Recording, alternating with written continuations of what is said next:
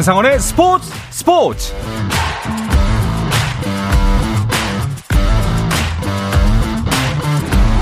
스포츠가 있는 저녁 어떠신가요? 아나운서 한상원입니다. 오늘 하루 이슈들을 살펴보는 스포츠 타임라인으로 출발합니다.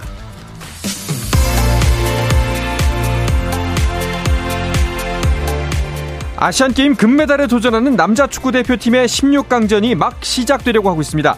중국 저장성 진화스포츠센터 스타디움에서 키르기스스탄을 상대하는데요. 이강인 선수의 발끝을 더 주목하게 되는 경기입니다. 이 소식은 잠시 후에 경기장 현장을 연결해서 자세하게 알아보겠습니다. 항저우 아시안게임 남자 800m 계영에서 금메달을 합작한 황선우와 이호준이 자유형 200m 결승에 진출해 메달 레이스를 앞둔 가운데 태권도 남자 80kg급의 박우혁이 한국 태권도에 나흘 연속 금메달을 남겼고 비매너 논란에 휩싸였던 한국 남자 테니스의 간판 권순우는 홍성창과 짝을 이뤄 나선 복식 경기에서 일본의 하자와 신지 우에스기 가이토조를 이기고 4강에 진출했습니다. 네, 프로야구 경기 상황도 보겠습니다. 오늘은 모든 경기가 더블 헤더로 치러졌는데요. 먼저 어제 NC에 승리하고 5위 SSG와의 격차를 반 게임 차로 좁힌 오늘 더블헤더에 나선 6위 기아 더블헤더 1차전에서는 NC에 7대0 완패를 당하고 말았는데요. 2차전 4회까지 0대0 팽팽했던 승부. 4회 NC의 태너가 흔들리면서 점수를 헌납합니다. 연속 안타와 상대 수비 실책으로 넉 점 가져오는 기아 7회 초 2점 더 추가하면서 8회 초 현재 6대0으로 앞서고 있습니다. 기아에 쫓기는 만큼 SSG의 더블헤더 결과도 중요하죠. 두산과의 더블헤더 1차전은 기나긴 혈투 끝에 7대7 동점으로 마무리했습니다. 양팀 모두 체력적인 부담이 대단할 텐데요. 현재 2차전 상황 뒤늦게 시작한 경기 탓에 아직 3회가 진행 중인데요. 3회 말 현재 득점 없이 0대 0으로 동점입니다. 1, 2위 간의 맞대결로 관심을 모으고 있는 LG와 KT의 잠실 경기 1차전을 LG가 4대 0으로 가져오면서 시즌 우승까지 한 걸음 더 다가갔습니다. 이어진 2차전 이번에도 첫 득점은 LG에서 나왔습니다. 2회 배재성이 희생플라이로 3루 주자를 불러들이면서 선취 1득점 5회 허도환과 박혜민의 적시타로 2점 더 추가하면서 승기를 가져옵니다. 7회 말 현재 3대0으로 앞서고 있습니다. 마지막으로 삼성 대 한화의 경기도 보겠습니다. 더블헤더 1차전에서는 9위 삼성이 8위 하나를 11대 3 큰 점수차로 승리를 거뒀는데요. 2차전에는 황동재와 페냐가 마운드에 올라왔습니다. 4회 초가 진행 중이고요. 점수는 0대 0 동점입니다. 잉글랜드 프로축구 울버햄튼의 황희찬이 시즌 4호 골을 터뜨렸지만 소속팀은 잉글랜드 2부 리그 팀인 입스위치에 2대 3으로 덜미를 잡히며 리그컵 3라운드 탈락에 고배를 마셨습니다.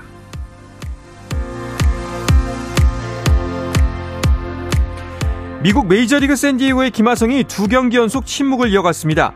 김하성은 샌프란시스코전에서 5타수 무안타에 그치며 시즌 타율은 2할 6푼 1리까지 떨어졌지만 팀은 4대 0으로 승리했습니다. 한편 샌디에고 이적 후 13경기 연속 무안타에 그친 최지만은 오늘 벤치를 지켰습니다.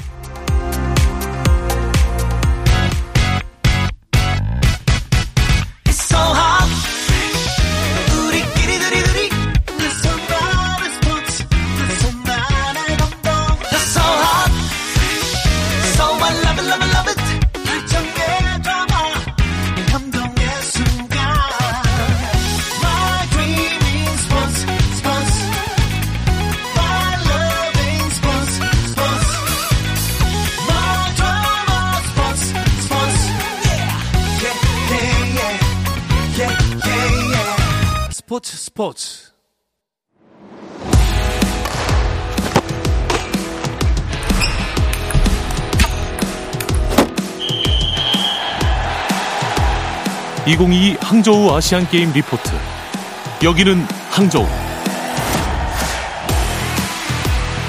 아시안 게임 남자 축구 16강전이 열리고 있는 중국 저장성 진화 스포츠센터 스타디움으로 가보겠습니다.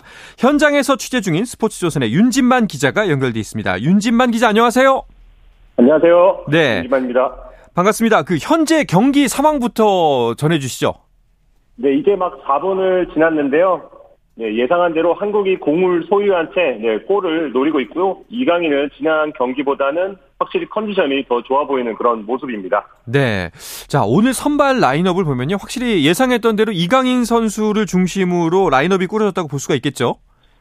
네, 일단 대표팀은 4일4일 아주 대단히 공격적인 포메이션을 들고 나왔는데요. 뭐 일단 최전방에 박재용을 투입했다는 건 어, 조영욱의 어떤 움직임보다는 박재용의 높이를 활용하겠다는 거고 그리고 양 측면의 정우영과 엄원상 발빠른 선수를 통해서 측면 공격을 강화하겠다는 겁니다. 무엇보다는 네. 그 아래에 있는 이강인 선수에게 공격 조립을 맡길 그런 예정입니다. 그렇습니다. 이강인 선수가 아무래도 공격의 지휘자 역할을 맡으면서 진두지휘를 할 것 같은데요. 현재까지 움직임 아까 몸 놀림은 가볍다고 말씀하셨는데 아직 경기 굉장히 극초반입니다만 어떻게 보시나요? 네, 일단 지난 그 바레인전과 비교했을 때는 바레인전에 사실 걸어다니는 장면도 많았거든요. 네, 그런데 이번 경기를 보면 양 측면으로 많이 빠지는 모습, 그리고 계속해서 공을 원하는 모습, 여기서부터 이강인 선수가 얼마나 몸이 올라왔는지, 얼마나 지금 자신이 있는지를 알 수 있는 것 같고요. 그리고 일단 황선홍 감독이 프리로를 맡긴 만큼 어, 내가 뭔가 해야 되겠다는 그런 의지가 경기장에서도 느껴지고 있습니다. 네. 어, 혹시나 그 이제 연습 장면도 보실 수가 있었는지 모르겠는데 이강인 선수의 몸 상태는 걱정하지 않아도 될 정도인가요? 네, 일단 뭐 부상 부위가 다시 아프거나 어 그리고 뭐 다시 재발하거나 이런 조짐은 전혀 없었고 다만 한 달 정도 부상으로 쉬었기 때문에 예, 축구계에서 흔히 말하는 경기 체력이 조금 떨어진 상태였습니다. 네, 그래서 어, 바레인전에서도 36분만 뛴 건데요. 어, 이제는 토너먼트를 도입하면서 조금씩 출전 시간을 늘릴 것으로 보이고 오늘도 그보다는 훨씬 더 많은 시간을 출전할 것으로 기대해도 좋을 것 같습니다. 네. 사실 객관적인 전력으로 보면은 키르기스탄이 이제 우리보다는 전력이 떨어지는 팀입니다만 토너먼트라는 게 이제 단판 승부지 않습니까? 그래서 좀 방심할 수가 없을 것 같은데요. 네, 그 조금 전에도 키르기스탄의 그 슈팅 장면이 한 번 나왔었는데요. 일단 지면 탈락이라는 그런 생각 때문에 선수들이 많이 긴장을 한다고 합니다. 네. 하지만 저희가 일단 우승을 목표로 하는 만큼 여기서는 떨어지면 안 된다는 그런 절박함과 어, 그리고 어, 어떤 평정심을 유지해서 설령 변수가 있더라도 그걸 극복하는 그런 어떤 마음가짐이 필요해 보입니다. 네. 이 객관적인 전력차를 생각하면 이제 아까 우리가 공격적인 포메이션으로 나왔다고 말씀해 주셨고 키르기스탄 같은 경우에는 분명히 이제 밀집 수비, 수비에 집중된 모습을 보일 것 같은데요. 이런 경기에서 가장 중요한 게 선제골이잖아요. 이 선제골이 늦게 터지면 부담감이 더 올라와서 오히려 우리가 위험해질 수도 있는 거 아닙니까? 그렇습니다. 일단 뭐 쿠웨이트전 9골, 뭐 태국전 4골, 그걸 기억하면 조금 안 될 것 같습니다. 일단 16강 되면 상대 팀들도 일단 이기기 위해서 나오기 때문에 더 단단히 수비를 하거든요. 네, 그렇더라도 일단 전반전 선제골이 나온다면 확실히 손쉽게 경기를 풀어갈 수 있습니다. 네, 앞서 뭐 자카르타 때도 그렇고 인천 때도 그렇고 어, 16강 때는 그 최대한 일찍 골이 터져서 쉽게 경기를 풀어간 감이 있는 만큼 이날도 좀 선제골이 일찍 나왔으면 하는 그런 바람이고요. 네, 그리고 태국전에서는 미드필더 홍현석 그리고 바레인전에선 수비수 이한범이 선제골을 넣었거든요. 이날도 설령 뭐 이강인 어 그리고 정우영이 막히더라도 다른 선수가 조금 해결을 해주면 금상첨화일 것 같습니다. 네 그렇습니다. 말씀대로 진짜 선제골이 빨리 터져야 좀 우리가 좀 수월한 경기를 이어갈 수 있지 않을까 하는 생각이 드네요.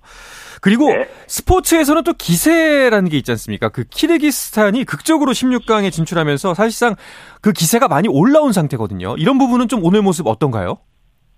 일단 마지막 경기 4대 1을 통해서 결국은 한국을 상대하게 됐는데요. 그때와 이제 라인업도 같고 일단 뭔가를 해보겠다는 그런 의지는 네, 느껴지는 것 같습니다. 하지만 기세를 말씀을 하셨는데 한국 기세가 더 좋습니다. 저희 예선 때 16골을 넣었고요. 실점은 없었습니다. 네, 기세는 한국이 조금 더 높다고 저는 그렇게 보고 있습니다. 네, 그 말씀대로 그대로 믿겠습니다. 자, 이 상황에서 이제 좀 완벽한 승리를 거두고 8강전에 진출을 해야만 할 텐데요. 8강부터는 이제 상대가 본격적으로 강해지지 않습니까? 네. 네, 아무래도 네, 일단, 예. 네. 말씀하십시오. 일단 뭐, 네, 완벽한 경기력을 언급을 하셨는데, 아, 근데 황선홍 감독도 얘기했다시피 저는 뭐, 또 다른 대승은 사실 바라는 건 좀 무리인 것 같고요. 일단 무난한 승리가 가장 중요한 것 같습니다. 일단 무난한 승리라고 하면 뭐 경고 누적이라던가 뭐 부상이라던가 아니면 연장전 승부라던가 이런 거 없이 그냥 90분 내에 뭐 경기를 끝낼 수 있는 쉽게 그런 경기가 됐으면 하는 바람이고요. 말씀하는 중간에 지금 페널티를 얻은 것 같습니다. 어, 지금 전반 9분이 지나고 있는데요. 상대편 페널티 박스 안에서 우리가 페널티킥을 얻은 것 같습니다. 네. 네, 설영우 선수, 네, 네. 네, 구, 전반 구 분에 설영우 선수가 페널티킥 얻었는데요. 만약 이렇게 되면은 어, 페널티킥 성공하고 나면은 좀 더 수월하게 경기를 풀어나갈 수가 있겠죠. 네, 아마 키르기스탄도 계속해서 밀집 수비만은 할 수 없기 때문에 언젠가는 한번 올라올 거거든요. 그때는 네. 저희 양 측면 발빠른 엄원상과 정우영에게 공간이 생길 거고 어, 제 예상으로는 이 흐름이면 추가골도 나올 수 있을 것 같습니다. 네. 자, 여기서 추가골이 바로 들어가야, 아, 추가골이 아니라 선취골이 빨리 들어가야 할 텐데요. 자, 지금, 네. 어, 키코로 나선 선수는 어떤 선수죠? 네, 주장 백승호 선수 네. 오른발이 날카롭습니다. 네, 백승호 선수의 페널티킥 준비하고 있고요. 주심이 공을 위치에 두고 있습니다. 자, 과연 네, 대한민국의 선취골 전반 10분이 지나고 있는 상황, 페널티킥 상황에서 진행이 될까요? 어우, 자, 여기서 들어갔습니다. 골이 선취골이 들어갔고요. 네, 대한민국 1대 0으로 예, 전반 10분의 선취골 페널티킥으로 득점에 성공했습니다. 네, 자, 우리 이제 한, 네, 전반 30분 정도까지만이라도 좀 넣었으면 좋겠는 바람이었는데 그보다 훨씬 일- 이른 10분에 골이 나와서 아주 좋은 출발이라고 할 수 있겠습니다. 그렇습니다. 사실 저희가 가장 걱정했던 부분이 이게 아무래도 16강전이고 또 수비가 굉장히 적극적으로 나올 것이기 때문에 선취점이 늦어지면 늦어질수록 우리가 오히려 반대로 쫓기는 입장이 되진 않을까 그 부분이 걱정됐었거든요. 근데 그 걱정을 불식시키는 아주 손쉬운 첫 골이 나왔습니다. 네, 아주 좋은 흐름을 타서 어, 이 흐름을 이어간다면은 뭐 8강은 좀 쉽지 않을까 예, 이렇게 예상을 해봅니다. 네. 자, 만약에 이제 이 경기를 이기고 올라가면 8강전에서 만날 상대 아직 결정은 되지 않았습니다만 아마도 중국이 올라올 가능성이 크지 않습니까? 근데 이게 홈그라운드여서 좀 걱정이 돼요. 네, 일단 뭐 제, 저는 다른 종목도 이제 홈 경기장 가보면 예, 흔히 저희끼리 얘기하는 짜요가 많이 울려 퍼지긴 합니다. 네. 그래서 그 홈 입점 뭐 꼭자는 아 말씀 중간에 추가골이 나왔습니다. 아, 네. 지금 예, 1분 만에 다시 또 추가골이 나왔네요. 헤더로 연결해서 네, 지금 예, 강태호 추가골이 나왔습니다. 네, 사실 제가 라디오 이 대본을 준비하면서 일단 8강 얘기는 최대한 안 하려고 했습니다. 왜냐하면 좀 부정을 사는 것 같기도 하고, 음. 네, 설레발인 것 같기도 했는데 지금 2대0 정도면은 조금은 8강을 언급해도 되지 않을까 네, 이런 생각이 들고요.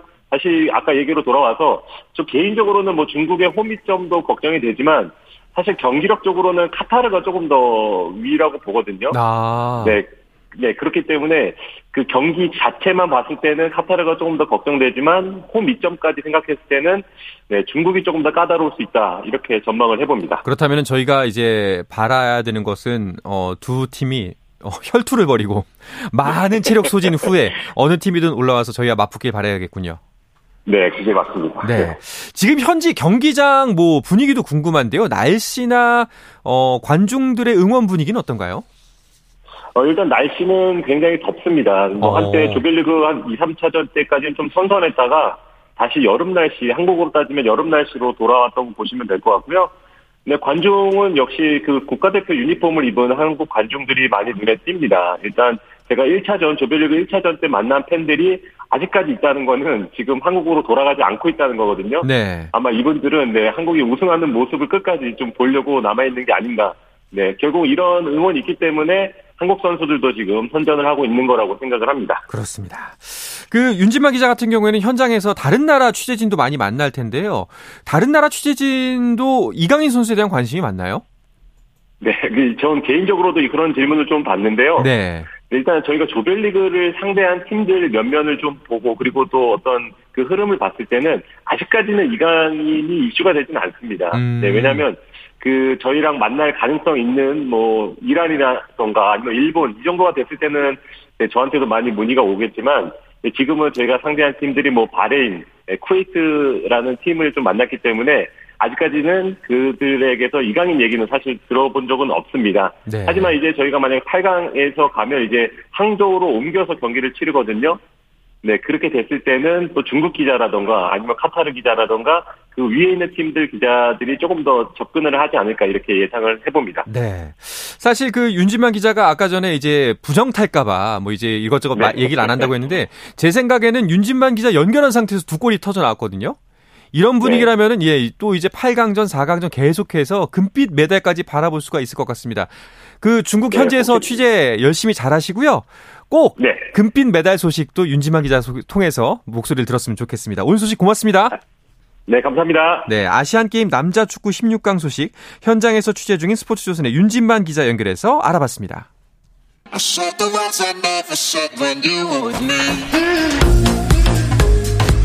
국내 유일 스포츠 매거진 라디오 한상원의 스포츠 스포츠.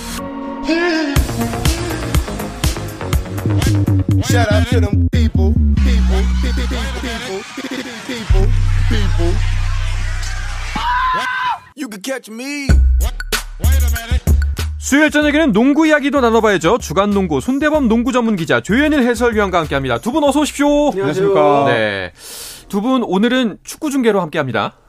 괜찮으시겠죠? 네, 저는 등을 쥐고 있기 때문에. 네. 근데 두 분 요즘 중계 방송 때문에 엄청 바쁘시지 않나요? 저 아시안 게임이 시작하면서 예. 약간 좀 신경 쓸 것도 많아졌고요. 음. 네. 하지만 또 재밌습니다. 우리나라 대표팀이 또 선전하고 있기 때문에 네. 상당히 재밌게 보고 있습니다. 조희원도 바쁘시죠?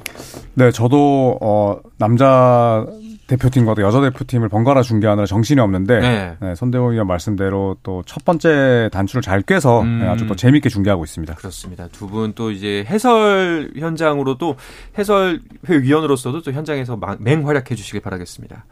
자, 농구 일정 시작했습니다. 말씀해 주신 대로 기분 좋은 첫 단추를 꿰죠. 네, 일단 인도네시아를 상대로 굉장히 또 선전했습니다. 40점 차 대승을 거뒀고요. 95대 55로 승리를 거뒀는데 허운 선수의 외곽슛 활약에 힘입어서 승리를 거뒀고요. 여자 대표팀도 오늘 승리를 했는데 어, 태국을 상대로 34점 차 대승을 거두면서 아. 어, 29일 북한과의 남북 대결을 또 기분 좋게 준비하게 됐습니다. 네. 자, 남농 대표팀이 첫 경기부터 압도적이었어요. 네, 특히 허웅 선수가 어, 20득점을 넣었는데 20분도 채 뛰지 않았거든요. 어. 네, 뭐 1분당 1득점이 넘는 생산력을 선보였고 어, 그리고 또 김종규 선수가 18득점에 리바운드 10개로 또 더블 더블 그리고 멋진 블락샷까지 여러 차례 기록을 했습니다. 특히 김종규 선수는 뭐 이날 경기에서 어, 실책이 좀 있긴 했습니다만 야투 성공률이 100%였고요. 네. 그리고 라건아 선수도 12득점에 리바운드 9개, 예, 공수 양면에서 맹활약했습니다. 우리가 아시안 게임 정상을 이제 9년 만에 노리는 건데 김종규 선수의 활약 대단하네요. 네, 그쵸. 인천 아시안 게임에서 금메달 딸 당시에 네. 김종규 선수가 이란의 빅맨인 하다리 선수를 굉장히 잘 상대해 줬어요. 음. 또 게다가 우승으로 가는 가장 중요한 골도 넣어줬고요. 그렇기 때문에 김종규 선수 입장에서는 이번 아시안 게임이 좀 남다르지 않을까 싶고요. 또 이번에 딴다면은 김주성 감독에 이어서 두 번째로 이제 아시안 게임 금메달 두 개를 목에 건 KBL 선수가 될 것 같은데 어. 어, 상당히 좀 의미가 있는 행복 아니, 아닌가 싶습니다. 그 당시가 이제 김종규 선수가 거의 신인 무렵이었잖아요. 네. 그래서 생생하게 기억이 나는데 이제는 뭐 베테랑이 돼서 이제 후배 선수들한테 주는 울림이 좀 남다를 것 같아요. 네, 뭐 김종규 선수는 사실 어, 부상으로 건너뛰었던 한 몇 년 정도를 제외하면 거의 매년 여름에 예, 국제 무대에 참가를 했습니다. 음. 또 김종규 선수는 역시나 2014년에 예, 어린 선수로서도 금메달에 어, 차지하는데 굉장히 큰 공을 세웠고 지금은 베테랑의 위치가 됐기 때문에 네. 예, 같은 포지션에 있는 이 하윤기 선수에게 또 큰 자극제가 될 것 같고요. 이 하윤기 선수는 첫 번째 경기에서는 컨디션 안조 때문에 출전하지 못했습니다만 아, 상위 라운드로 갈수록 이 하윤기 선수의 높이와 운동 능력이 필요하거든요. 예, 그때까지도 김종규 선수가 잘 버텨준다면 대한민국 대표팀의 높이는 어, 약점이 아니라 강점이 될 겁니다. 네. 혹시 그 내일 카타르전이 펼쳐지는데요. 카타르가 또 강팀 아닙니까? 어떻게 보시나요? 네, 사실 카타르가 그동안에는 우리 대표팀을 많이 깔, 깔, 껄끄럽게 만들었던 팀인 건 사실인데, 음. 이번 대회에 나온 카타르 팀은 약간 전력이 1군보다는 좀 떨어지는 전력이에요. 어, 그렇기 때문에 사실 얼마 전에 그 개막전에 열렸던 일본전에서도 완패를 당했었고요. 전체적인 조직력이라든지 뭐 경기 내용을 봤을 때 개인 기량이라든지 아직까지는 우리나라보다 좀 밑에 있기 때문에 음. 우리가 방심만 하지 않는 다면은 수월하게 이기지 않을까 기대합니다. 그렇군요. 조현일 위원은 기사를 보니까 우리나라의 결승 진출을 예상하셨던데요.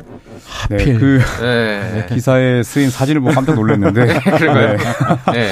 어, 우선은 어, 대한민국 대표팀은 뭐 물론 빠지는 선수가 많았지만 그래도 정예 멤버가 나섰고 이 중국은 뭐 이 홈코트 이점이 있긴 합니다만 또 일본 농구 월드컵에 참가했던 대다수의 선수들이 나서지를 못했고요. 또 이란은 어, 하메드 하다디를 비롯해서 이 황금 세대들이 모두 다 출전하지 않았습니다. 예, 그렇기 때문에 저는 한국 대표팀의 결승 진출을 아주 자신 있게 예상했습니다. 어, 이 의견에 대해서 어떻게 생각하시나요? 손대범 위원은. 아, 하필 또 그렇게 예상하셔가지고. 네. 네. 근데 좀 안타깝긴 한데, 그 프랑스까지 떨 탈락시켰던 분이잖아요. 그러니까 약간 걱정은 되는데, 그래도, 네. 네.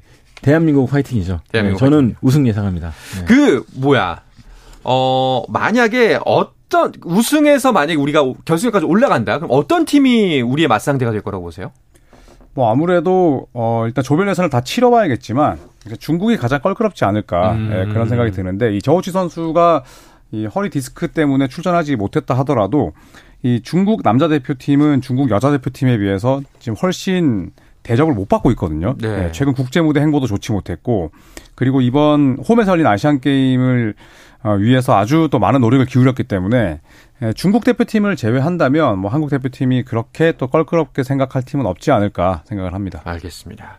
여자 농구도 대승을 거뒀는데요. 어, 여자 농구 이번에 어떨 것 같나요? 여자 농구도 오늘 태국을 상대로 여유 있게 승리를 거뒀고 음. 뭐 사실 약간 걱정이 좀 많은 편이었어요. 왜냐면은 마지막 주까지도 선수들 좀 컨디션이 좋지 않다 보니까 네. 굉장히 고생을 많이 했었는데 하지만 정작 오늘 경기를 보니 역시 실전에 강하다는 느낌이 다시 한번 들었고요. 이제 중요한 거는 남북 대결도 중요하겠지만 올라갔을 때 토너먼트에서 만날 상대들이 중요할 것 같습니다. 뭐 일본과 중국을 반드시 넘어야 되는 상황인데 이 선수들이 좀 그때까지 좀 팀워크도 많이 끌어올렸으면 좋겠고요. 네. 어, 그렇게, 그렇게만 된다면은 역시나 정선민 감독의 목표대로 결승 진출도 가능하지 않을까 싶습니다. 그렇군요.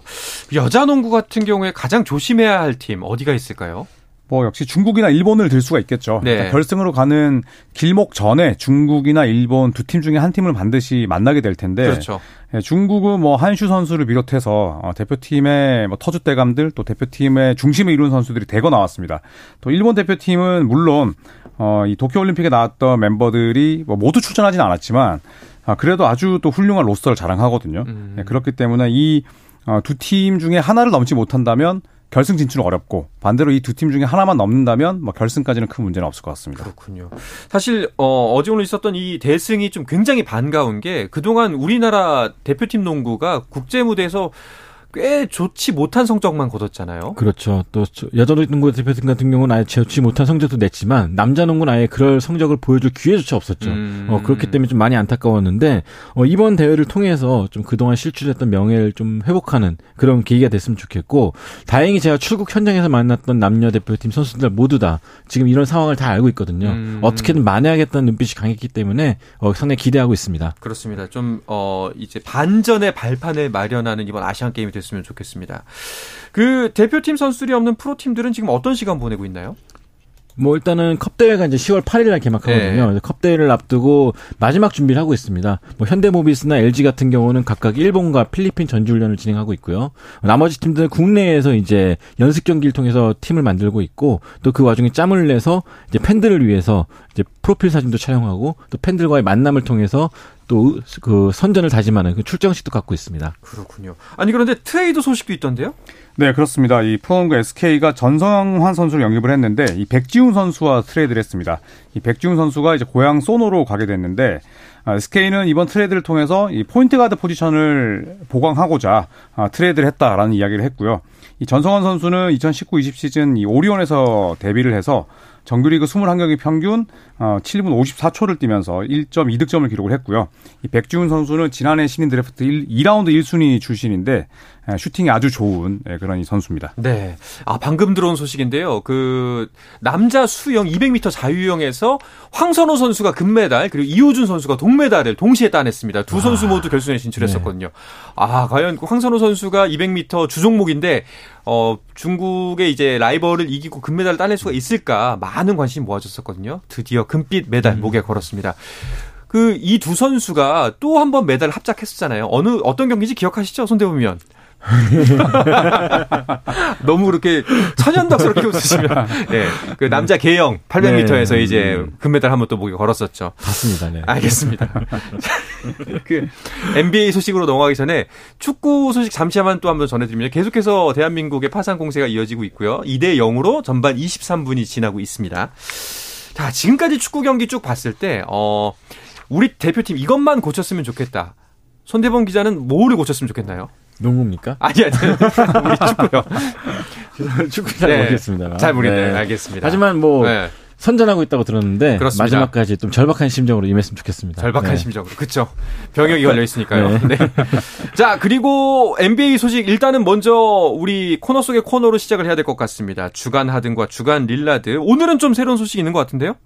일단 데미안 릴라드 트레이드를 놓고 지금 토론토 랩터스가 새로운 행선지로 급부상하고 있습니다. 오. 아, 토론토 랩스는 랩터스는 이 스카티 반즈와 파스칼 시아캄을 지키면서 이 오지 아누노비라는 선수를 매물로 이제 릴라드를 데려오고 싶어 하는데 이 토론토는 현재 데니스 슈로더라는 선수가 있지만 포인트 가드 포지션이 약하거든요. 네. 네, 그리고 또 이 포틀랜드가 원할 만한 뭐 젊은 선수 그리고 또 드래프트 픽 어, 그리고 또 많은 선수들이 있기 때문에 어, 갑자기 뭐 마이애미가 아니라 토론토로 간다고 해도 뭐 크게 놀라진 않을 것이다라고 지금 현지에서 많이 보도하고 있습니다.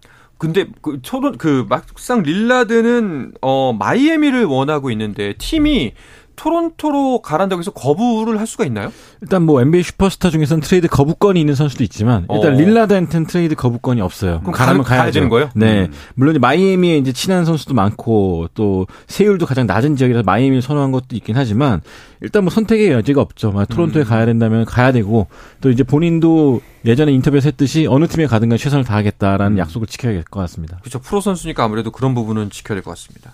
하든 소식은 왜 이렇게 잠잠한가요?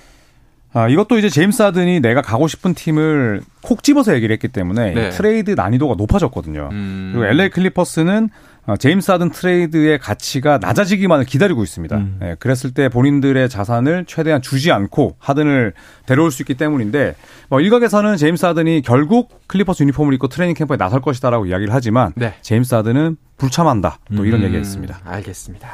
자, 이쯤에서 마무리를 지어야, 지어야 될 것 같은데요. 내일 이 시간에는 우리 농구 대표팀의 시원한 승리 소식 전할 수 있길 바라면서 이번 주 주간 농구를 마치도록 하겠습니다.